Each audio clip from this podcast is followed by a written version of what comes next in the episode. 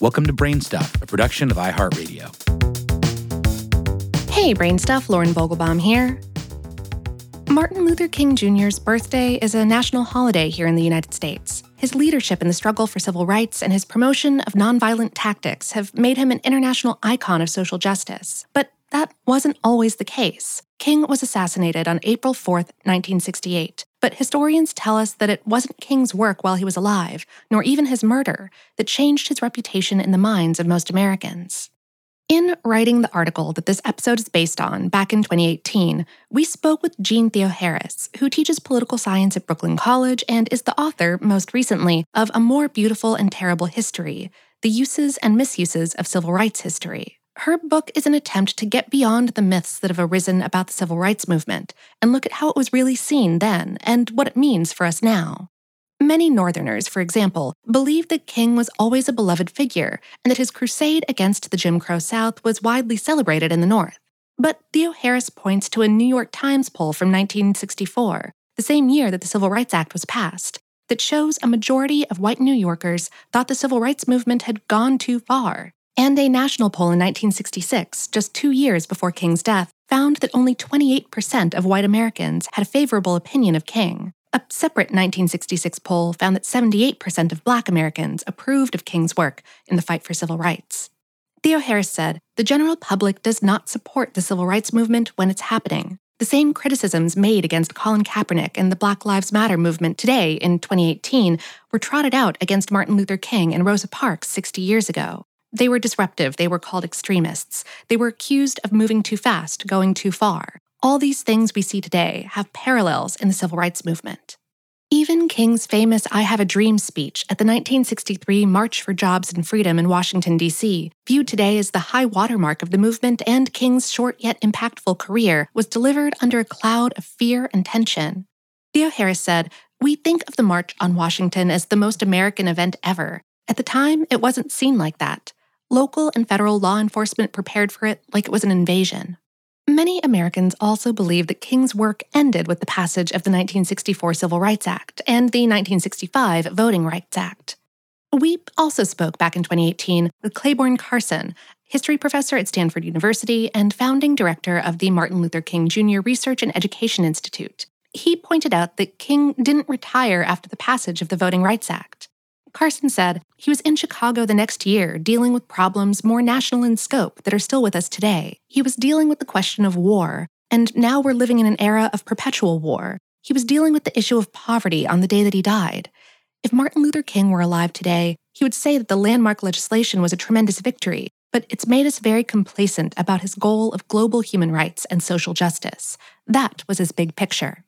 So, if King was distrusted and maligned by mainstream America during his life, was it his martyrdom at age 39 that changed public opinion and transformed him into an almost saintly American hero?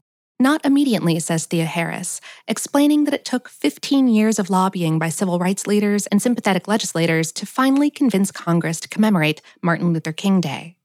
President Ronald Reagan, who was against the holiday during his first term in office because he agreed with former FBI Director J. Edgar Hoover that King was a communist, changed his tune when he was running for re election and needed to close a sensitivity gap with minorities and women. By signing the bill in 1983 that made King's birthday a national holiday, Reagan skillfully laid out the elements that would become the national fable. Reagan said in a statement at the time Now our nation has decided to honor Dr. Martin Luther King Jr. by setting aside a day each year to remember him and the just cause he stood for. We've made historic strides since Rosa Parks refused to go to the back of the bus. As a democratic people, we can take pride in the knowledge that we Americans recognized a grave injustice and took action to correct it. And we should remember that in far too many countries, people like Dr. King never have the opportunity to speak out at all. Theoharis says that Reagan's genius was to frame King's story as another example of American exceptionalism. Quote, We had an injustice and we corrected it. It's all about the power of individuals and the power of American democracy. These will be key elements in terms of how the civil rights movement comes to be memorialized in our national culture. By 1987, four years after the creation of MLK Day and nearly 20 years after King's murder on a hotel balcony in Memphis, Tennessee, a full 76% of Americans had a favorable opinion of King, and those numbers only continued to grow. By 1999, King came in second on a Gallup survey of 20th century individuals that Americans admired most, behind Mother Teresa. Political scientist Sheldon Appleton wrote in 1995 that younger, college educated white Americans tended to support King, and both of these demographics were larger in 1987 than in 1966. He also noted that the widespread lack of knowledge about King and the civil rights movement in general might have also influenced earlier perceptions. Appleton wrote, Perhaps recent media treatment of King has helped to induce selective memory by some middle aged and older Americans.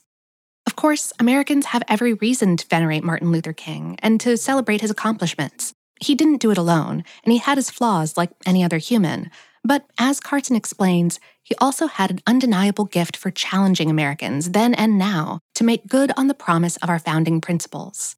Carson said he had that ability to link the goals of the civil rights struggle to ideals that most Americans believe that they have. That's what he was doing in the I Have a Dream speech in Washington. We as a nation justified our independence with a human rights statement called the Declaration of Independence. The question is can we live up to that?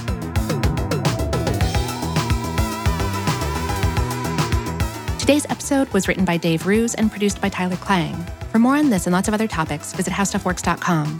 Brainstuff is a production of iHeartRadio. For more podcasts from iHeartRadio, visit the iHeartRadio app, Apple Podcasts, or wherever you listen to your favorite shows.